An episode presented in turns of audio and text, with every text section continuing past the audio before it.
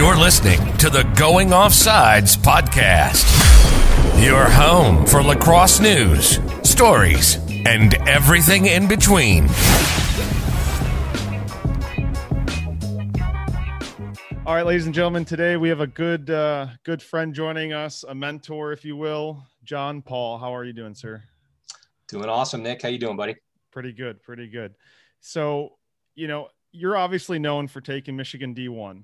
That that's that's part of your that's what got you on I think on the cover of Inside Lacrosse. That's what a lot of people know you for. How did you end up coaching at Michigan in the first place, even at the club level? Uh, I, I, fell into it. I, I played at Michigan. I played club lacrosse. I didn't play lacrosse until college, actually, and um, played at Michigan, uh, and and then helped coach. There was a guy coaching there for off and on for 30 some years before me. And, and he, uh, Bob DiGiovanni, and I helped mm-hmm. him here and there. Um, but it was a pretty casual gig. And then when he left in at the end of 1997, uh, I was just starting a new job. I'd just gotten married. Had just bought a, our first place. We just bought a condo in Ann Arbor, and um, so had a lot of things going on in my life. And the guys called me at the end of that semester and said, "Hey, can you come coach?" And uh, full, you know, be our head coach. And I told him, one, I had to okay it with Coach Giovanni, which I did. But two, I told him I'll be there when I can. I'll be there part time, and I'll probably just be there through this season. And then you guys got to find somebody else. and then, you know, a year and a half later, I'm quitting my other regular job, which was in development for the university, and and turning club lacrosse coaching into a full time gig, which turned out to be the next 20 years of my life, 14 of them for the club team. And so, first of all, speaking of club lacrosse in general, Jeff Brunell says hi. He said that you were very helpful when he started coaching in the MCLA and, and helping run Oregon's program. So, just I get to, some calls sometimes. Yeah, yeah, had to had to just put that out there for you. Um, but you know, at least when I was there, I can only speak about the MCLA from like 2005 until like 2011 was kind of like what I understood because that's kind of just when I was in college or or aware of MCLA lacrosse. But there were club teams, and then there were pretty much what we called virtual varsity at Michigan, right? So, what was the major difference between what you were running at Michigan and kind of the the structure, the organization versus maybe what the average club might have had at the time? Well, I, I so I, I, hated comparing us, especially competitively, to varsity teams because. Mm-hmm people always wanted us to. Like, how would you stack up as a D3 team? Or right. how would you stack up in D1? We didn't have to compete. We played those teams in scrimmages all the time, both D1 and D3, but there were scrimmages, and I didn't really care because we weren't trying to win D3 and D1 championships. So mm-hmm.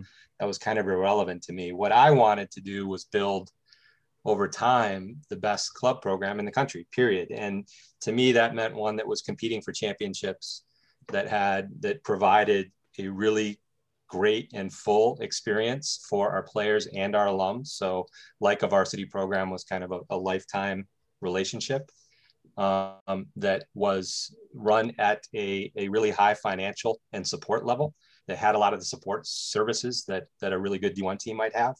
Um, and that was ultimately what I wanted was one that was sustainable financially, no matter what. So we were on our way to right before we went D1, we were about to break ground on our own $12 million facility for the club team that was about to be built. Uh, and, and then our next step was to build endowment money so that it could be financially self-supported forever. And, you know, that was my goal was that, that we have a program kind of, and it's the, the only thing that I could compare it to at the club level was Cal rugby.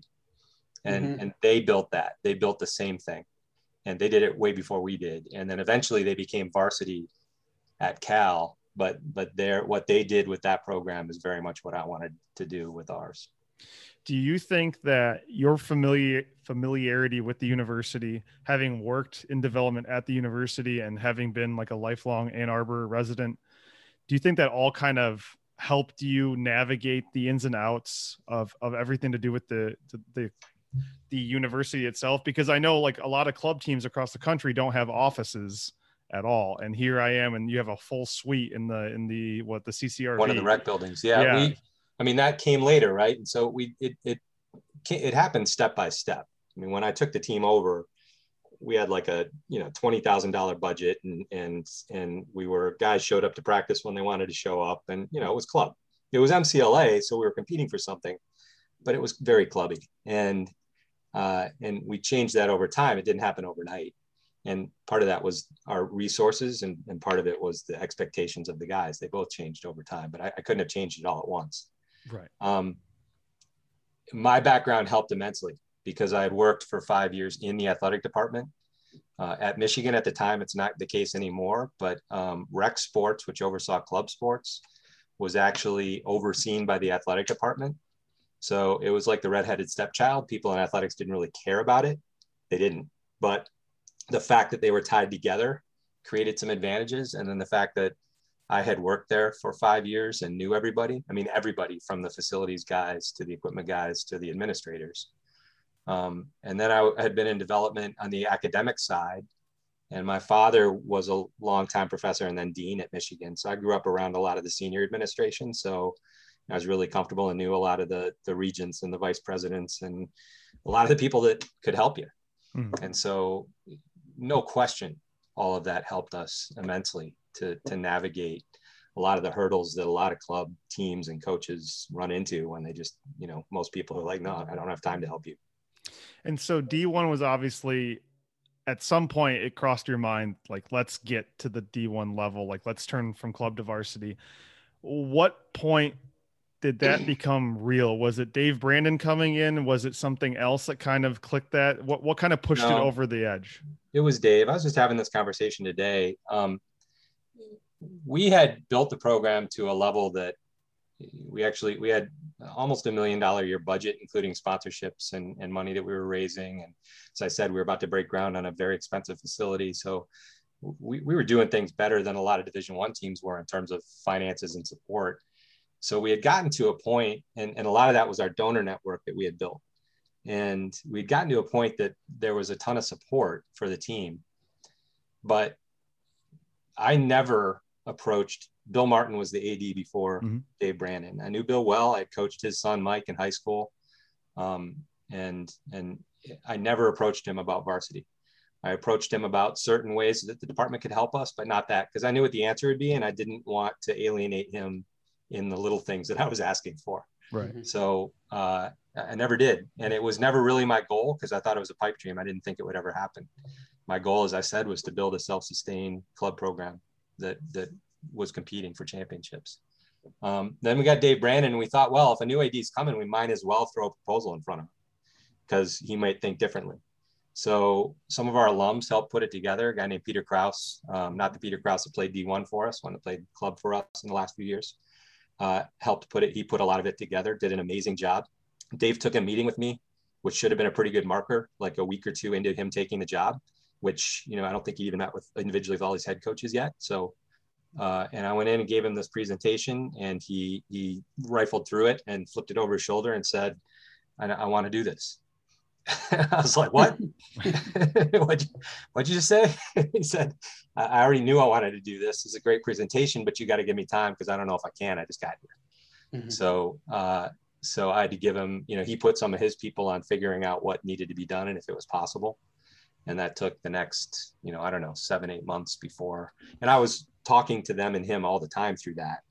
Um, but it took that time before he was able to come to me and say, all right, you know, we, we, we can do this. So let's go. So, I mean, yes, you, you built this amazing foundation, but at, at some point it doesn't happen without somebody coming in and, and having that attitude of like, we want to do it. They they're you know, Michigan could have hired a hundred different people to be the AD mm-hmm. at that time, more, right. To be the AD at that time none of them would have added men's lacrosse or women's lacrosse, probably. Maybe women's, but probably not. I mean, they they they wouldn't have. We we got the one who would, and he had no lacrosse ties. He just was all about growth in the department, growing resources, growing programs. He wanted to add more programs in the long term, and he never he didn't get a chance to finish that. But mm-hmm. um, but that was what he was about. And lacrosse was the first he saw the growth potential for the sport. He was looking at it more as a businessman, mm-hmm. and uh, and and he he knew going in that it's something he really wanted to explore. Okay. Yeah. I think. I don't think that that part of the story gets told as often, right? No, just people assume. I think people one give me way more credit than I should get for this. And and you know, yes, while we built this club program that made it easier to do, um, the two are not necessarily as directly related as people think. Uh, and and it, it was it was really him. And then the fight that it took, and I know you want to get into this later, but the fight that it took to make it actually happen once he decided to do it was a big part of that too. And and without him digging in and Yeah. and really forcing this, it never would have happened. Awesome. So yeah, we're definitely going to round back to to D1 expansion in more detail at the end of the show. But Ryan, you had a question. I mean, JP over here. Yeah, absolutely. I mean, so obviously we talked basically everything up to that point. You have that wonderful meeting. You know, you're walking out of there, you're feeling really good, but you said there's all that time, you know, seven, eight months in between that meeting and you know when you finally get the call. What was it like when you finally got that call that hey, this is happening? We're making an announcement. Michigan's going to Division One. You know, what's what's kind of I mean, going through it, your mind there? it and- felt great, but, but remember there was a build up to this, Mm-hmm. and, and I knew the hurdles that we had to overcome, and they were getting knocked down kind of one at a Mhm. time, and there were last couple, and then they were, and then actually, so when he when he called and told me it was also, and we we also have to raise five million dollars before we can pull the trigger, and we didn't need that money. Michigan Athletics had plenty of money to run new Yep. programs. I think it was more symbolic to say to the university, look, you know, we- we'll throw this money out here too to fund the men's and women's programs for the first year or two, and uh, and and that uh, was part of it too. It was like, okay, we can do it, we, but we're not doing it until this money's in. So, um, I mean, it was good. Uh, another side of this is I didn't know that I'd get the head coaching job. I Mhm. hadn't had that discussion at that point with him. Um, and it was never, that was never my assumption. I, I didn't assume it. I knew that there would be a ton, Michigan, there'd be a ton of Mhm. really super qualified people would be interested in that job. And, uh, and I, I just wanted the program to keep kind of moving forward. And so if this was the next logical step for it, then great. And if I could be a part of that, wonderful. If not, I did my job. I'll get out. I'll get out of the way. Mhm. I must. I, I I remember that happening when I heard about the five million dollar thing. I can only imagine that whatever your BlackBerry curve back in the day must have been just dialing up the Rolodex like crazy because I know that you had that that huge network of donors. We did. Um, and in the great thing about this again, because this was not our project, it was Dave's, it was the athletic department's project. Mhm. So I didn't have to raise that money. They did. They, their development office had to raise it. I, I was there to help. I was a big Mhm. part of that because I knew everybody that they were going to be getting the money from, but, um, but it wasn't on me. So we did it in three months. I was gonna say I heard a crazy thing like it like Yeah, within the first it- couple of weeks there was like half of it was already done. Yeah, so we had we had three major donors that gave seven figures each that obviously got us, and that's how finance that's how Yeah.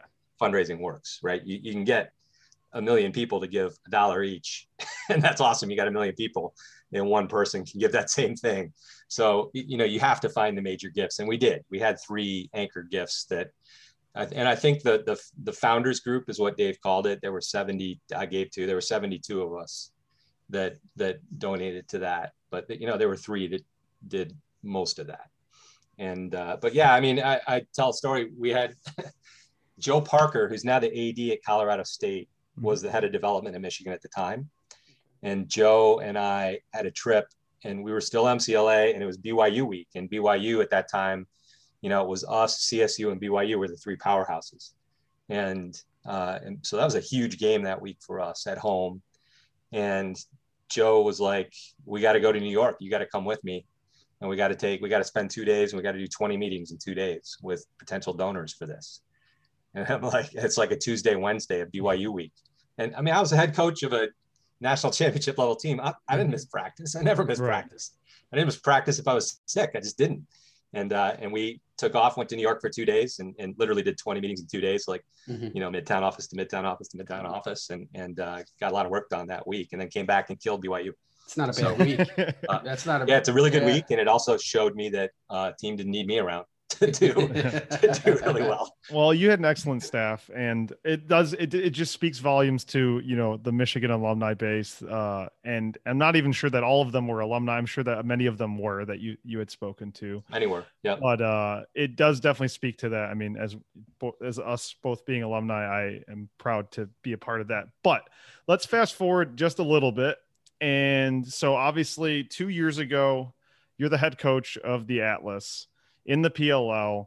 I mean, you I remember like all the links, right? You we would always scrimmage Johns Hopkins. And so like I'm sure you knew Paul well before this. And so when when did it kind of become a thing of you being offered to coach and you accepting to to do this whole thing? I didn't know Paul well. Um, I, I knew him, mm-hmm. but I didn't know him well. I mean, I didn't have his cell phone number or anything. Right, right. So uh, he uh, he reached out to me the summer before the PLL started, the end of that summer or late in that summer, and uh, and just said, "Hey, we're working on a project. I'd like to talk to you about it. But you got to sign an NDA." And uh, and so you know, I sure, you know, I did, yeah. and yeah. and it was the PLL, and um, and they had identified me as potentially one of the the head coaches, and uh, so that that was how it started, and I had to keep it completely under wraps. As you know, the PLL is really good at releasing information the way they want to when they want to, and so mm-hmm. that was big for them. And it's really amazing that they. So apparently there were a lot of rumors about the PLL starting. There was, but yeah, and and I really had only heard some really vague things. I had heard less of those rumors than many, but nothing solid. It's amazing with the number of players that they had already gotten in that solid information hadn't come out yet. So they did a really good job keeping it under wraps, considering how many people knew. I would agree um, with that. I remember yeah. I remember coaching camps the one summer, and it was obviously this like same time that you probably going through it. And I remember talking to a couple of guys that were ended, ended up they were like Rabil starting his own pro league. And I'm like, no, well, do you have any more They did. And they're like, they wouldn't tell you. Yeah, so. yeah, but they wouldn't tell anything. And I'm like, oh, great. This is this is awesome. This is not going to happen. Right. And then sure enough, it did. I mean, it, the leap of faith that guys had to take to uh, to jump into that league, to mm-hmm. leave their their gigs with the MLL, and to do it, and huge. And and that was yeoman's work for for over a year before I was involved, um, of guys like Kyle Harrison and Schreiber and Paul, um, convincing so many of these guys to to come over. Yeah. And uh, but anyway, that's that's how it happened, and then um, they never had like a formal interview process. I think they kind of picked their guys. There were a couple guys they wanted that they couldn't get, um, but uh, but they they ended up with the six of us that that were the first six, and um, and uh, and we were all to, you know we were on some calls and stuff together, and then we were all together for the first time that winter in New York for the first you know meetings of the, of the group. So, and then I didn't find out until a, a, couple months later that I was going to be coaching Atlas and who was going to be on Atlas. Nobody knew the rosters at that point. Well, Paul did, but um, most people didn't know the rosters, and and I didn't know. And it's funny because I took a vacation with my family to Hawaii that Every February year, right? before that first season, and on the way back we had an overnight in LA. We had an overnight in LA, and I uh, and I let Paul know I was coming through. I was like, you know, let's grab a drink, and, and I was with my family and some friends in LA, and he and Hartzell came to have drinks with me and we hung out pretty late that night. And, uh, you know, they already knew that I was going to be their coach. So it was like them feeling out, like, is this dude all right? Is he cool? Mm-hmm. And uh, I had no idea. They didn't tell me. And, uh, and, and uh, I did ask. I was like, you know, let's have some more wine. Like, you guys going to tell me what's what's going on here? Have another drink, boys. And uh, and Paul was like, well, the one thing I will tell you is that you're going to get the biggest challenge. And I was like, oh, what does that mean? Yeah. you know, I have no idea what that means. So there you go. Well, now you know exactly what that meant. Yeah. Uh, so um, I'll ask you what your most memorable moment was, but one thing that I have to to guess was very memorable for you was after all of these years being friends with Chris Colin, finally being like on the same coaching staff for more than maybe I don't know if it happened at a camp before or anything like that, but actually like being on a staff together because I know that that you guys have a rich history together. Yeah, we do. We I've known Chris a long time, and and you know I don't have to tell you he's such a good dude, and and he coaches lacrosse in a different way than a lot of guys do. that's very that's a, that's a really nice way to put that. Yep, Yep. and and you know what I do too, and not in the extreme that Chris does, but you know I, I don't coach it the same way that uh, a lot of the the kind of mainstream coaches do. Um, but Chris has his own world the way he does it, and and and you know give him credit, he's incredibly successful Mhm. at his with the expectations at Detroit and his level at doing it there. You know, I don't know that it would work a lot of other places, but it works really well there. I can attest to that. Yeah. Yep. I- I don't And- think that would work anywhere else. Yeah, but he he's nailed it there, and and I think from what I see, and uh, and so, but we grew up. Um, his, you know, I, I have the same two seats at Michigan football games right on the 50 yard line that I've had with my dad since I was a baby, and they're my seats now. Uh, and the Colin family set sits right next to us. So, you know, I didn't play lacrosse growing up, so I didn't know him through lacrosse. I knew him through sometimes sitting in those seats together, and then uh, and then obviously once I got heavily into lacrosse, got to know him better as well. But uh, yeah, pretty neat that um, we were able to to spend a season together and um, reunited with Jason Lamb on that team as well, who Yeah. BYU guy, yeah. yeah, who you know we had banged heads for years, Yep. uh, and he was the first president of the MCLA. I was the second president.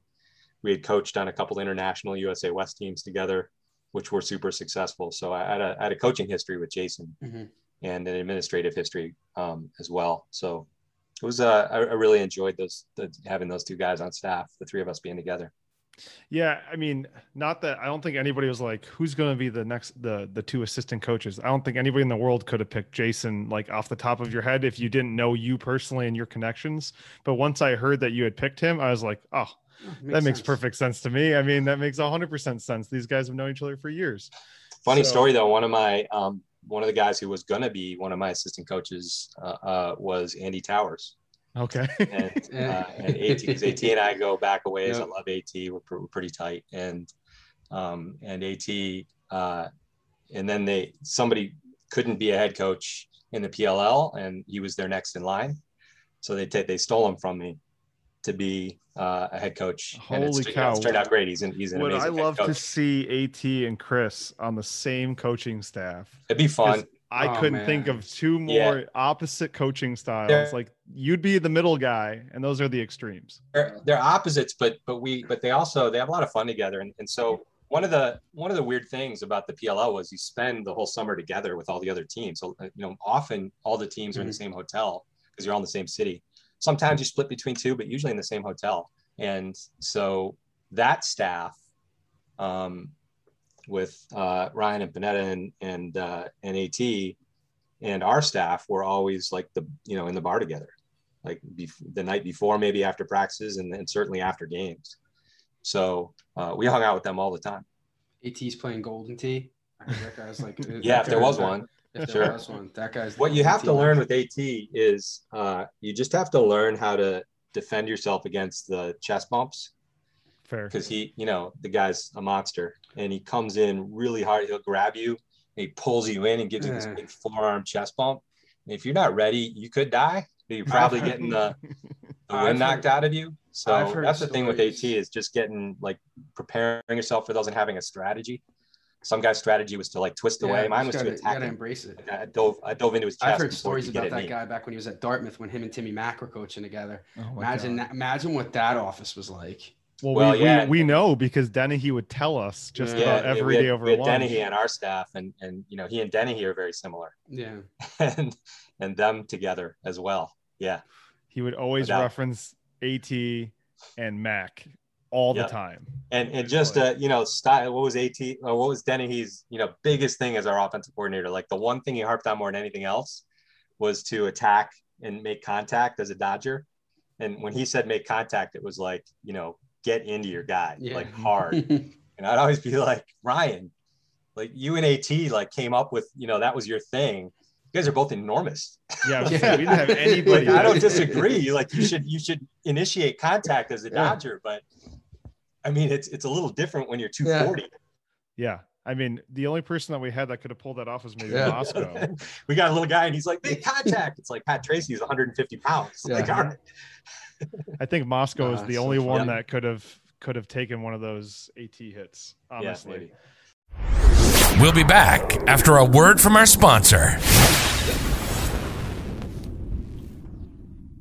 yeah. the thickest guy out there. But uh, that's so that's, that's awesome. Uh, so you, if anybody follows you, and if they don't follow you, that they should, because I think some underrated posts for sure.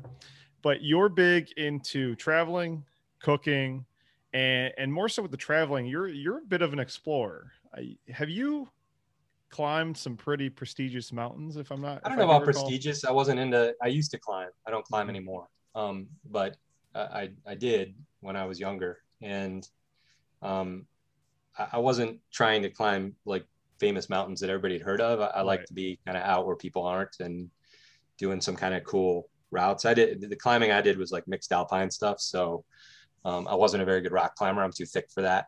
Uh, I was a I was a trudger, so I did I did ice rock mixed like glacier travel stuff, and um, and yeah, I loved it. Absolutely loved it. So I miss it. I miss that. I miss the teamwork aspect of it. I miss the focus. There's nothing I've done. And I think, you know, short of like military combat experience, there's not many things that, that focus you the way that does. Um, but it's, uh, I miss it. But I still, you know, I love the outdoors. We just bought a place out in Oregon and uh, oh, nice. that we'll go back and forth to and may eventually move to. And we're, you know, as, as much as we can get to the mountains now, even though I'm not climbing them, I'm, you know, we're skiing, hiking, camping, doing anything we can in them. Absolutely. I mean, that's that's my. If I hadn't gone the path I had and could go back and kind of redo life, I would have been a dirtbag climbing instructor living in a van, and I would have been so happy. Yeah, you would have been. Yeah, you would have been into the woods, but yeah. not with that. Not with that ending. No, I hope not. No, I mean, there's a reason why your email is JP Summit, right? Because let's just kind of Summit. Know. Yeah, Summit 41 is my my. I was number 41 in every sport I ever played, and uh, and Summit. Yeah, yeah. And then yeah. as far as traveling so, goes, of, oh, oh yeah, sorry, no, no, I was just gonna say you, you, I know you do the yearly trip to Hawaii, and there, and you're just you, you love to travel, from what I understand, what I remember. Yeah, we uh we we have just been really fortunate. I grew up in a family that that traveled a fair amount, and, and then that bug stuck. And my wife and I have been married 25 years this summer, Lisa, and and we um, we didn't have our daughter until 15 years into our marriage. So those first 15 years that just afforded us a lot more time to explore. So we would get overseas, you know, three, four times a year aside from work stuff. Work stuff would take us all over the place too. But, you know, we'd, we'd have a long weekend and we'd shoot to Paris or Venice or somewhere. We'd have a vacation and we'd be hiking in Switzerland or touring around in Italy or whatever. Right. So, um, that was that was what we did all the time and that i miss it we cut way back once we had our daughter she's mm-hmm. now getting she's nine now so she's getting old enough to start doing some of that and obviously covid shut us down but we'll be back into it pretty so soon it, what's your favorite place that you've been new zealand what's your what's your favorite okay yeah. what's what's the one place that you haven't been that you're dying to go i mean there's a ton of them but norway's been on the top of the list for a long time mm-hmm. i'd love to get to norway I, lo- I love the the landscape and the and the um, some of the history there. So Norway is there, but I think I've been to about 50 countries. So I've, I've ticked a lot off the list. Um, and then some, I mean, the, the country I've been to the most is Japan because I've been coaching there for 25 years. So I've been there over 20 times. And how did that all come about? Say, perfect segue. Yeah, perfect segue. Because, you know, I know uh, we had one of your friends on not too long ago. Yeah, um, Udo. Udo, great he was, guy. He was. Oh man, that was incredible. He was amazing. He, it was. It was so awesome talking to him a little bit. Udo's the best, and yeah. and I don't know if Udo. I don't know how much he would brag on himself, but he's very likely to eventually be their national team coach, and uh, he is a really good coach. Really good. It doesn't surprise me. I mean, he said how involved he was, but he is very humble. He doesn't talk a lot about himself so much. It was all about. Yep and even like when I asked him for the interview, he's like, "Let me double check with the National Association if that's okay." And I was like, "Yeah, that's that I mean, that's so that's proper. Japan. Yeah, that's that that's so Japanese, proper. right? So, so that's not just him, but but yes, he is, and he's such a good dude. Um, I, so the University of Tokyo is the second oldest lacrosse college lacrosse program there, behind Keio, which is the one that most people have heard of. Mm-hmm. Um, and and it's their top academic school in Japan. It's like their Ivy Leagues all wrapped into one. Um, it's uh, so Ron Hebert, who was the a longtime Michigan legend coach that you know of, and mm-hmm. anybody here knows of, who coached you know Cranbrook, Brother Rice to state championships, coached all over high schools, coached Northwood University when they were Division two varsity. Um, Ron had a relationship that I think started through Dave Morrow when Dave was getting uh, Warrior established in Japan. And uh, Ron was introduced to the Tokyo guys and, and, started doing basically what I was doing. They would bring him over once a year to work with their team, and he would host some of their players at Northwood that would come in and, and practice with his guys and, and, learn what they could and then take it back because their teams there are very club like, right? They're, they're student run. They might be coached, but they're student run. They're, they're, they're like the MCLA. And, uh, and then when the Northwood program got cut, he couldn't do it anymore. So he asked me to take over and uh, Ron did. And so I did. And it just, it lasted, you know, for a long, long time. Once we went D1, I couldn't host their players anymore because division one rules don't allow them to come in and practice with you when we were MCLA, they would come live with our guys for three weeks, you know, like six of their players and practice with us in the middle of the season and uh, travel with us to games and, and everything. And our guys, you can imagine, a bunch of knucklehead college guys absolutely loved hosting a bunch of Japanese guys for three weeks. So it was, uh, it was awesome. It was, and, and I, I, you know, they feel like another one of my teams. Um, I've gotten to know so many of them, and it's gotten to the point, you know, having a 25 year relationship with them. A lot of the guys that I started working with over there are now, you know, have kids and and you know businesses, and their kids are getting older and are starting to play lacrosse, and and you know, it's it's really cool. The same as the programs that I've had here to have those relationships and, and see them evolve. Yeah, I, I think what's what's really cool about that is like you said, I can't think of a better three week like exchange pro, even though there's no exchange. But what what I would sign up for that in a heartbeat. I'll go play lacrosse anywhere for three weeks in the world and just like live with a team. And and I think that's just the coolest experience anybody could ever ask for. Yeah, and they they'd send they'd send some they we had we got a few that were so they all start playing in college, but their top guys are really good. I mean, their national team mm-hmm. is top five in the in the world and that's all with guys who didn't play in high school. And uh, and it's so we get every once in a while one that could you know absolutely play with us, like absolutely maybe a couple that would even start for us. Um, most of them weren't very good, but they all came with this unbelievable enthusiasm to learn. Of course, our guys just wanted to corrupt them and show them what American college life was like. Yeah.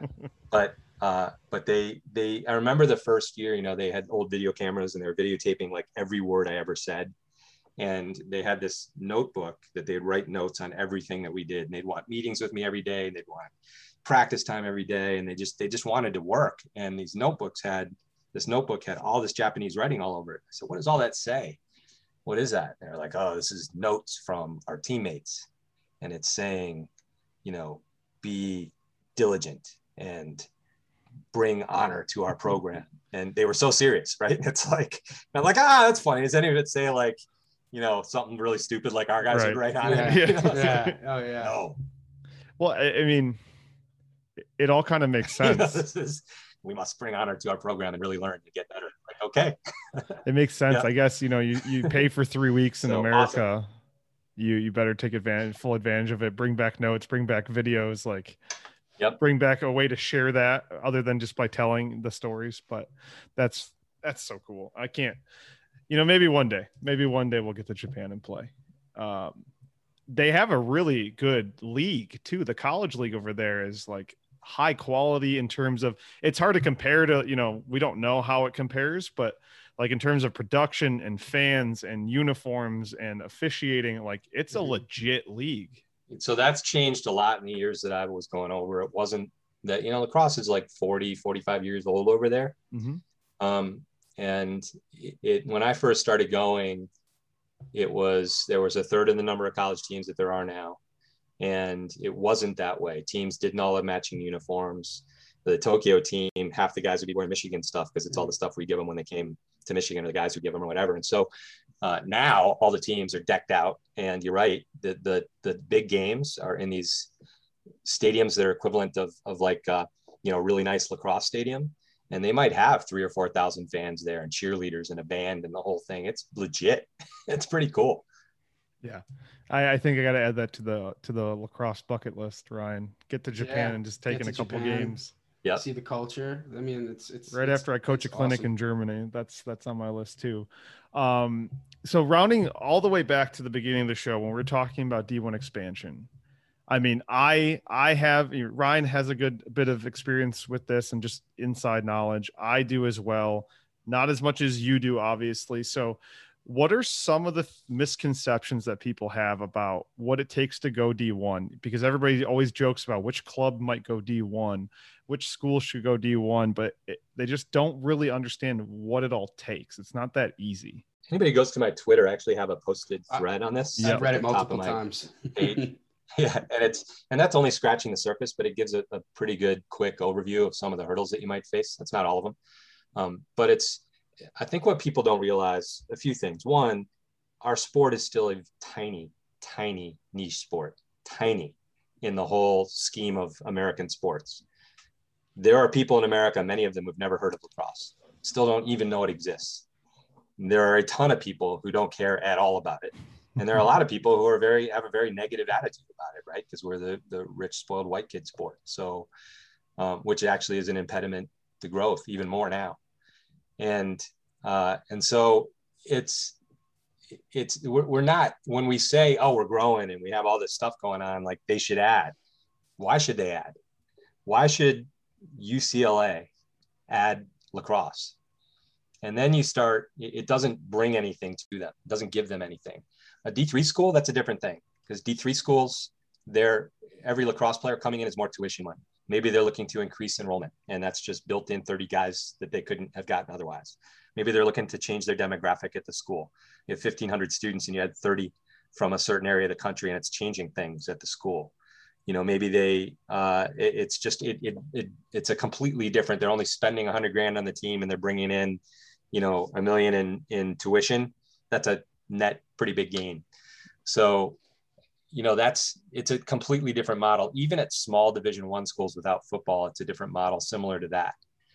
At the big football schools lacrosse brings nothing to the table. There's not one single i don't know you might find a couple things but there's very little that lacrosse brings that an ad is is going to be or the school is going to be like yeah we should have that. That's really going to be good for our school. They just don't need it. They have all of that they need with their football and maybe their basketball programs, and at some schools in the South, probably their baseball programs and and it it just it, that that need to add it it's not on their radar to do. Um, and then there's so many hurdles to do it. And i would say this like let's take covid out of the picture. And covid right now obviously has decimated a lot of budgets. So uh, i'm still not we're lucky so far in division lacrosse lucky you know in a, in a bad way that we lost the furman program. But that's the only one so far that was a direct covid related loss. We're not out of the woods in this yet because departments are just coming out of this year figuring out what their budgets just did so, you know, those decisions probably are still going to be made. Um, but I'm hopeful that we don't have more programs cut. Uh, but even without that, most athletic departments lose money. Lacrosse loses money at every single school in the country. Why are you going to add it? Doesn't bring any money in. That's one. That's number one. Doesn't bring you any money. Two, there's an arms race going on. You saw it at Michigan. It's still going on there. It's going on everywhere. Rutgers, they just talking about it in their broadcast. They're building new facilities for their sports. ADs are now under pressure to build amazing facilities for their non-revenue sports. That pressure did not exist 20 years ago. Now it does. So now you got to spend millions and millions of dollars for all your non-revenue sports that aren't making you money anyway, just to compete. So I'm I'm AD at, at Kansas, and I say, you know what, I'm going to add men's and women's lacrosse. As soon as I say that, the track coach is knocking on my door, going, "What are you doing? You've been promising me a new track facility so that I can compete with Nebraska for 15 years. You can't add lacrosse and then the swim coach and then whoever else, right? Like you can't do this. We, we all need, you know, these facilities that you haven't given us yet, or this support that you haven't given us yet, or this new academic center or, or more training staff or sports, uh, you know, or more weight room staff, whatever. So they, they budget wise, they just can't do it. And then the other big misconception is the ADs get to make this decision. They don't, they don't operate in a vacuum our AD Dave Brandon had to convince the entire university leadership that this was a good thing, and many of them did not think it was a good thing. So he had to wheel and deal and, and convince people that you know there was a, there was reasoning behind what he wanted to do, and you know admissions. Now we got to admit men's and women's lacrosse, you know 65, 70 athletes that maybe aren't qualified to come to Michigan, which means we're taking 60, 70 spots away from qualified applicants. Housing, now we got to house all these athletes in the dorms that we generally house athletes and kick other students out when they're freshmen Uh, academics. What are these kids all going to major in? Do we have enough classes to support them? You know, the list goes on and on. Not to mention the people in the university who are like, why are we going to add a bunch of uh, elitist, snobby white kids who party too much? What is our purpose of adding this? Yeah. That was a real thing. That was probably the biggest last hurdle we had to get over. So, and so what what was the sticking point for Dave where he could kind of turn some people in the right direction? I, Dave is a really, I mean, you know, he's CEO of a bunch of companies. He's a really good negotiator and a really good salesman. And I don't know if he had to make some deals behind the scenes, like I'll, I'll do this for you if you do this for me. I don't know if that happened. I do know that kind of the, the walls came down one at a time. Like he had to work with these people and then these people and then this person. And there was one in particular, I'm not going to say who it was, but one in particular senior administrator at the university, he's not here anymore, who was like the last big hurdle. And he kept throwing roadblocks up left and right. Dave would call me. Dave did a lot of his work like at midnight and one in the morning. So I'd get a phone call at like 1230 for in him venting about this guy. Like, you know, I don't know if we're gonna get this done. This blah blah blah, all this foul language coming out. I don't know if this is gonna happen. And uh and that, you know, but he did, he, he got it done. Credit to him. Do you think in the case of like a Utah that having this one massive donor grease a lot of i mean again that doesn't get it done by itself right we've we've talked about that but do you think having that kind of support from the from the start of the idea helps kind of show everybody like hey you know we're not alone in this. We have some money behind this. We have people that support this. And even utah had to jump through a bunch of hoops but there were theirs were a little bit more public about what they needed to do to get to the varsity level. Yeah and there's some non-public stuff there too. That family tried to do the same thing for their son at another school and that school said no. So even a billionaire coming to that school and saying, I will pay for this, and that school said, nope, we're not doing it. So I've heard, uh, I've heard, that happen at multiple schools where the school is just like, it doesn't, it doesn't matter. Yes, no. absolutely. Because of a lot of those reasons I said, why am I going to go through all this pain to try and get this done for no payoff at the end? And, and when I'm already good and, and these ADs at football schools, all they need is the football program to stay clean and win. That's it. Right. And they're mm-hmm. good. They can keep their job. So that's what they're trying to do. And everything else is like, all right, I'll take care of this, but I don't want to add to it. you know, that's the last thing I want to do. So, uh, yeah, I mean, that's, it's, I've often said that, you know, the way we did it was unique. And a lot of that was because of the program that we built and as a club and then Dave. Um, if it was going to happen other places, the most likely way was the way it happened at Utah. And I said that from the start that it's going to take an incredibly wealthy billionaire level donor um, the kind of person who can have the president on speed dial and the president school picks it up, right? It's got to take that kind of person who is driven to get it done at that school for whatever reason, son playing, which is what happened at Utah, or or passion for the for lacrosse at that school, whatever it is. Mm-hmm. And then even then, that's not a guarantee. So there we go. So far, that's what's happened. If there are other routes, great. I mean, I'm sure it's been talked about in the Pac 12, for example. I'm sure at their conference level, it's been mentioned um, for men's lacrosse. You know, it all exists for women.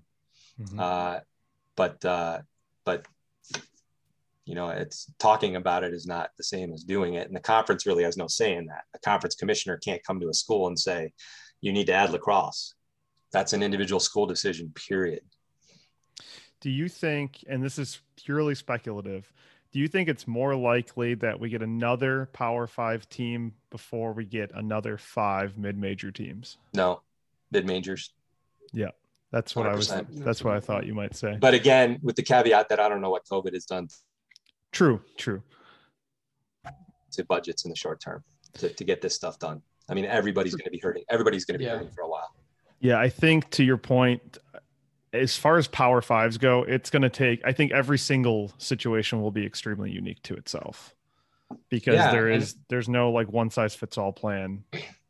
There's another part to this too that I talk about a lot that, you know, college sports in as a whole, especially at the major major Power Five level, is coming to its day of reckoning, where and this has been coming for 20 years, but it's coming, and and college sports is going to change fundamentally. Fundamentally, college sports, what we see now is not going to look like this at all 20 or 30 years from now. It might happen in five years, but it, it's going to happen, and it's the legal challenges to you know student athlete rights it's paying athletes it's it's so many of those things that it's budget constraints it's it's academic side starting to push back in the excesses of football you know all of that is coming to a head and when it does where that leaves non-rep sports all of them lacrosse included i don't know and and you know there was a long time you know 40 year administrator at michigan athletics bruce Madej. Mm-hmm. And Bruce would always tell me when we were club, this is before we ever thought we were going to be varsity, but we were building this program. He was like, You're doing it the right way. You're going to outlast all of us. That this was, you know, 15 years ago, saying you just build these facilities, get your endowment, build this club program the way that you want to build it. We'll all be gone in 20, 30 years and you'll still be here. Yeah, and and for those of you that aren't super aware, because we have a, a little bit of a younger listener base, but the NCAA itself is kind of at, in peril, if you will, as an organization, because there's, like you said, there's there's all the new legislation Yep. coming through, and there's a chance that a lot of the the revenue sports may break off and do their own thing, which it could make a lot of sense for a university to just split that up, and then yeah, you get to pay those athletes because they're in a different bubble, because their sports make money. But what a lot of people don't understand is a lot of football programs still don't make money. Most of them don't. That's right. And even then, you know, I don't know that what you said will work because Mhm. Title IX is not an NCAA thing, Right. Exactly right? right. That's a that's Yep, federal that's- that's legislation. federal it has legislation. nothing to do with the Yeah. NCAA. That's why women's Yep. lacrosse is so poised for a, a, a quicker expansion because Yeah, that's there's that's so a- many roster spots to make up for football. Yep. And you know, I have a daughter and I, I love the opportunities that Title IX's provided. It's absolutely Mhm. necessary and it's it's done some amazing things. And it's not just about sports. It's sports is a little tiny subset of what Title IX is. It's another thing that people don't understand. They think it's an NCAA thing and they think Right. it's Yeah. All about sports. It's neither. It's a federal thing and has nothing to do with sports except a little bit of it. But we know it because of the effect on sports, and um, and it matters to us because of that effect on sports. And that's also going to continue to be a challenge for athletic departments as as resources become tighter or as football gets taken out of the equation. If you pay them, I don't know that that'll cross off those Title IX challenges. Like, all right, Mhm. now you got to pay the same number of women. Yeah. So, Well, sports are a microcosm of society, and I, I don't know the quote perfectly, but I'm sure you do, JP. That sports are like uh, the benefit of a, a well-functioning society, something to to that end. So, you know, it, it is, uh, you know, Title IX, the growth of women's lacrosse, the growth of of just women in sports in general. It, it's all again. Uh, I don't. You don't even know this, JP. I'm having a daughter in two months, so. congrats, man. Uh, and There you go. and Ryan's also a girl dad, so uh, here we are, all thinking about coaching women's lacrosse. One You're about day to find out that bond. Yep, Yeah. I'm ready to switch. bond. I'm I'm ready to dive full into women's lacrosse, so I can coach my daughter someday. It's uh it's like nothing you'll ever experience, man. Nope. Well, I know It's you like- coached D3 women's last Well, year. I, you know, uh, I, I think I'm dodging that bullet. It, yeah, I did, and it's all it's all, but it's all volleyball in my house now. Yeah, we're all we're all dance and theater and stuff, but she's getting into tennis now, so that's good. We're getting a little sports going. well, if you need a good tennis school, uh, we've got a few state championships on this side of town. Yeah, yeah, we'll see. We might be we might be out in Oregon by the time she's. Well, there you go. That I mean, That's listen, it. Are you moving? Is that the Eugene area that you're going to be near? Or Uh, Bend. So we bought a place Oh, in Bend, okay. And uh, love Bend. It's an amazing place. Um, it's on the other side of the mountain, so it has winter, like real winter, not rainy winter, Mhm. and but a lot of sun. It's 300 plus days of sun. It's a really cool town. So, yeah, we're gonna try it on for a few years here and stay. You know, we'll have our place in Ann Arbor. Will be our main spot for now, but we'll uh, we'll go back and forth some and see if we want. And then eventually, if we like it, we'll build out there. Is the missus retired right now, or close. a couple more years?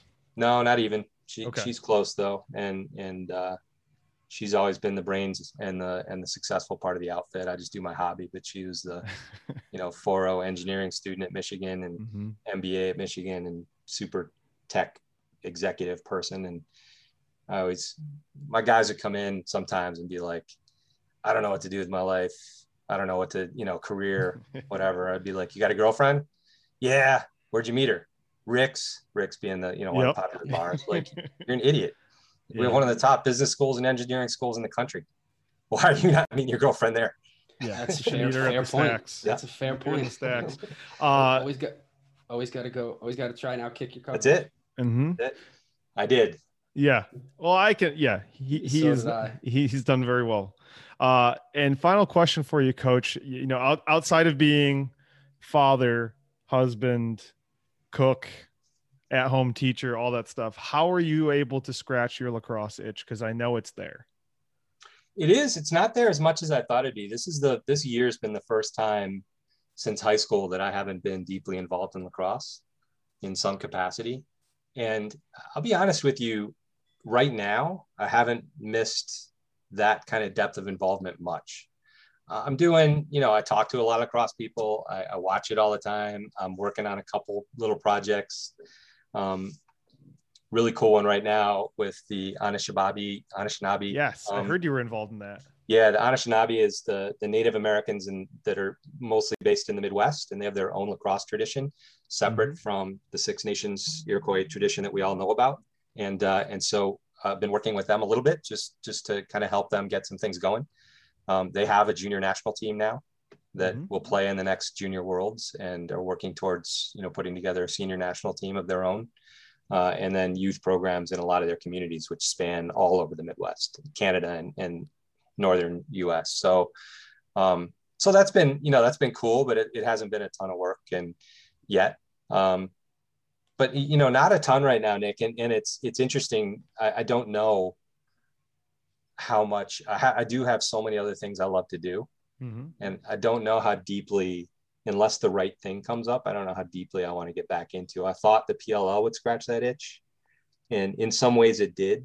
In other ways, it took me away from a lot of the stuff that I really want to be doing now, which like summer in the mountains. I was summer in every city in America. Right. So, yeah. uh, and, and so, you know, we'll see, we'll see where this goes. Well, you know, we have a brand new turf field over on the west side, so you're always or on the east side, so you're always welcome to stop by a practice, coach.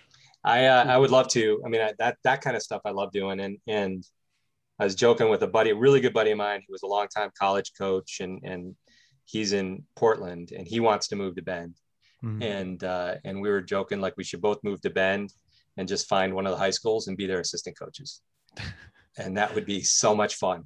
that would be really cool. That would be yeah. really cool. But that's what that's what a lot of the a lot's what a lot of these coaches are doing. Like um you know, like uh, Coach Cuozzo, the longtime Ward Melville coach, right? Yeah, amazing, he, right? Yeah, yeah, yeah. I mean, he, he, I think he still is the all-time winningest coach in, in in high school history. But he, you know, le- you know, he leaves Ward Melville, he goes over to Mount Sinai, wins another state championship, retires, and then like he just like showed up in like Key West and was was coaching a team in Key West yeah, I was out about a couple summers ago and saw, you know, Jack Kaley was doing some club coaching. Yeah, oh my God, that right. those sto- oh man, I have a lot of I'm, Jack Kaley stories. I'm surprised. I'm, I'm, surprised he's not still showing up to Kaniak Park with scholarship yeah. paperwork in his back have, pocket. I have so many K- Kaley stories. I, I was I was roommates with Kaley at some uh, events sometimes. Papa Kaley.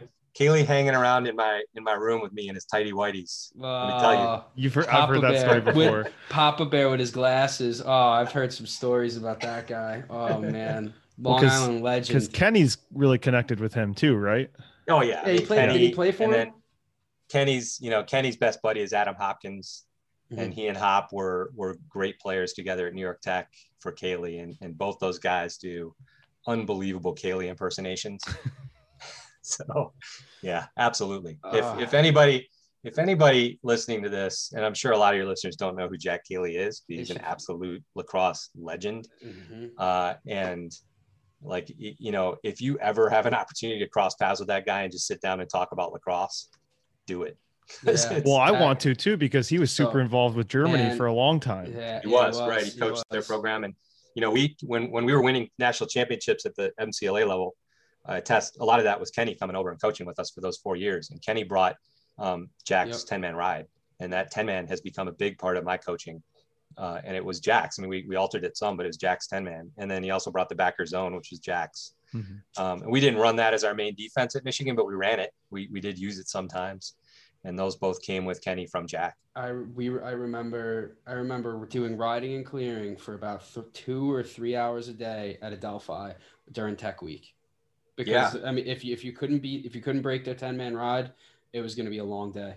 10 man ride and and ground balls. Those guys, the way they got, they, you know, he had his whole swarm ground balls guys thing. Oh, so there were always six guys around the ball. Oh, it's full tilt stick work, man. Yeah. If you and if you if you were if he didn't think you were going fast enough, you had 50 seconds to run around the field, and if you didn't do it, just keep going. That's it. That guy, it, it, oh, he's a legend. Yeah, yeah, that's a whole nother one. You guys should get um, Kenny and Hop on together sometime. and have him tell Kaley stories. It's on my list to get Kenny on, but he's so busy right now. You know, He I- is. I mean, get him I've after the to- season. But, Yeah, but for have sure. Him, have him do Kaley stories because he's got some unbelievable ones. You've probably Yeah. heard some of them. I've heard the impression at least, Yeah. and I've heard the underwear story. But uh, Yeah. Coach, thank you so much for your time. It's been a pleasure. man. you know, going back a little bit into the Michigan stuff and, and just talking expansion. Also, I wanted to just give a, a special shout out to Coach Ed Maloney, who's going through some health issues from Siena Heights, another longtime Michigan legend. So ho- hope hope you're doing all right, Ed. And uh, Coach, thank you so much. Yeah, my pleasure. Great to see you guys. Yeah, have a good one, coach. Thank you. If you enjoyed the show, be sure to subscribe, give us a review, and follow us on Twitter and Instagram at Going Offsides.